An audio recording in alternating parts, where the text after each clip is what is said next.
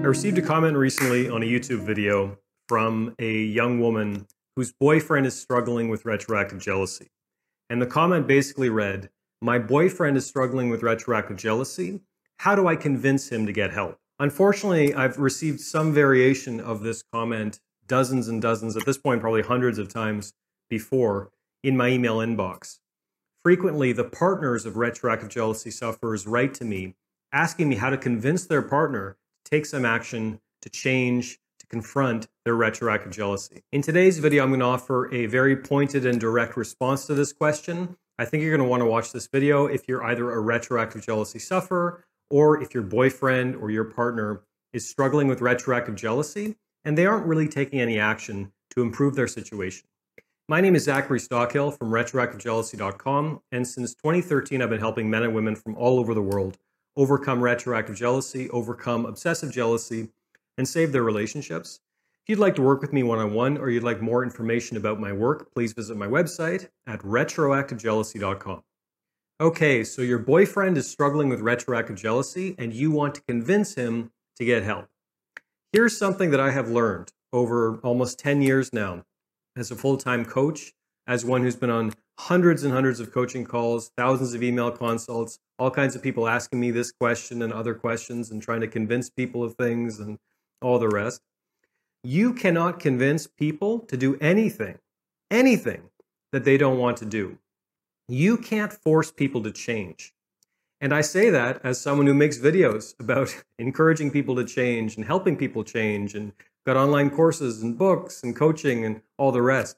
Obviously, personal transformation, people changing, is something that I'm extremely interested in. But I can tell you, over 10 years, I have never tried to convince someone really to change. I've helped people who have come to me wanting to change themselves.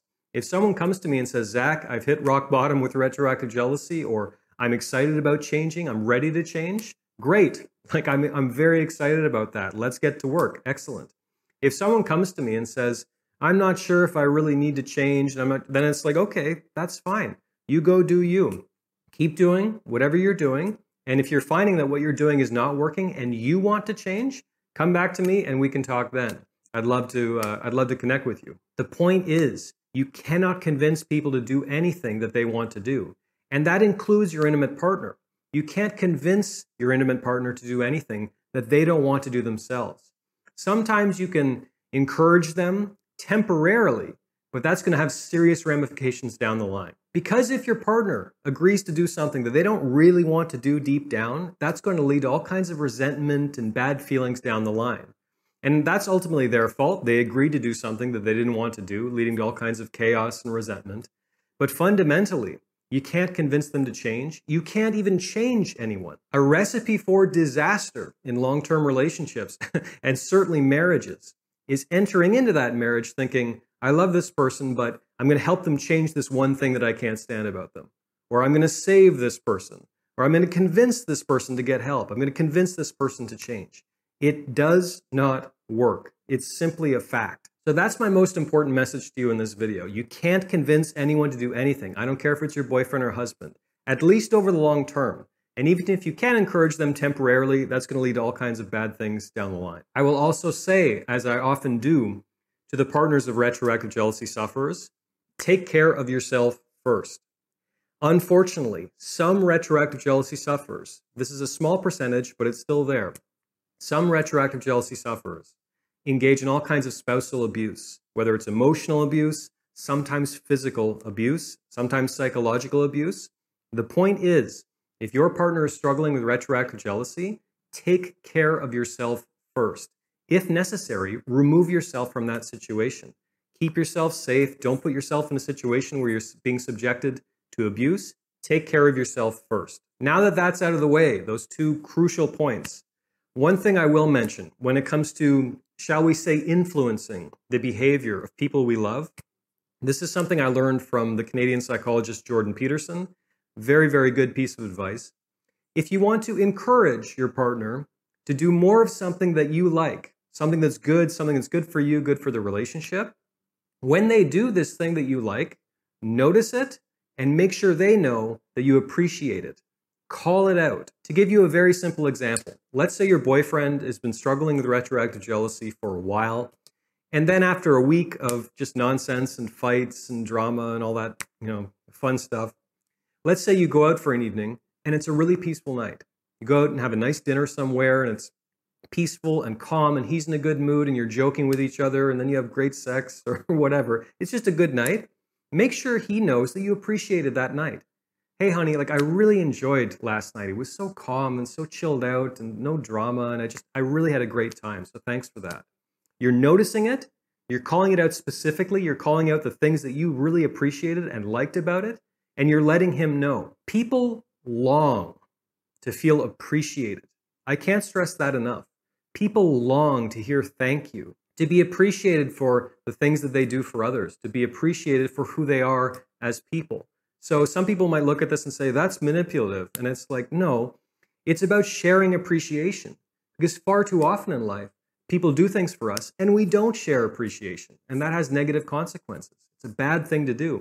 So if someone is doing something that you appreciate genuinely, make sure they know about it, really. To use a personal example, I've been doing this work for a long time.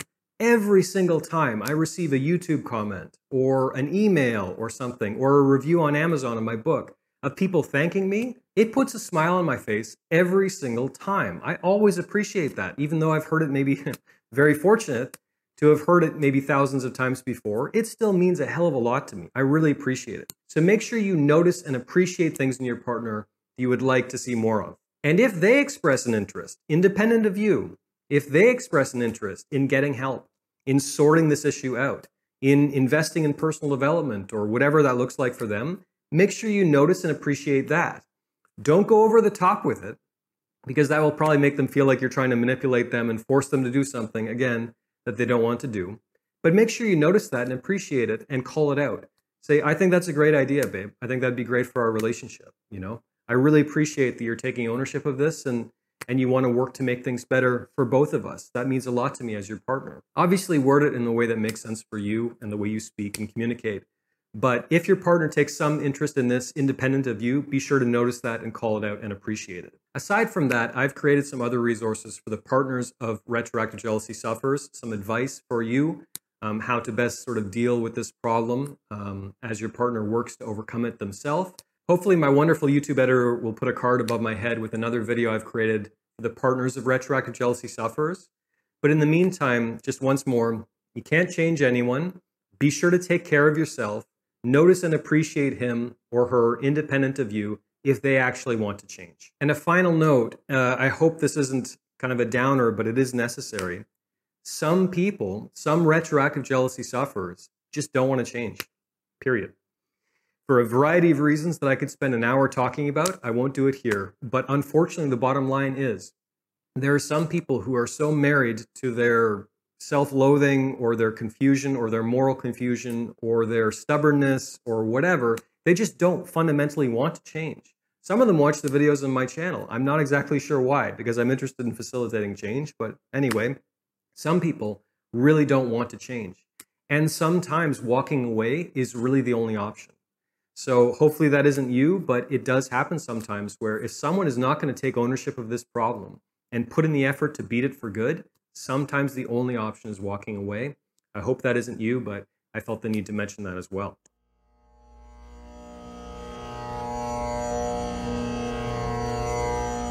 Thanks for listening to the Zachary Stockill podcast. If you enjoyed this podcast, please be sure to subscribe and leave a rating and review on Apple Podcasts or your podcast app of choice. To learn more about my work on jealousy, relationships, and more, please check out my YouTube channel at Zachary Stockill. For information about my online courses, books, and coaching service, please visit my website at retroactivejealousy.com.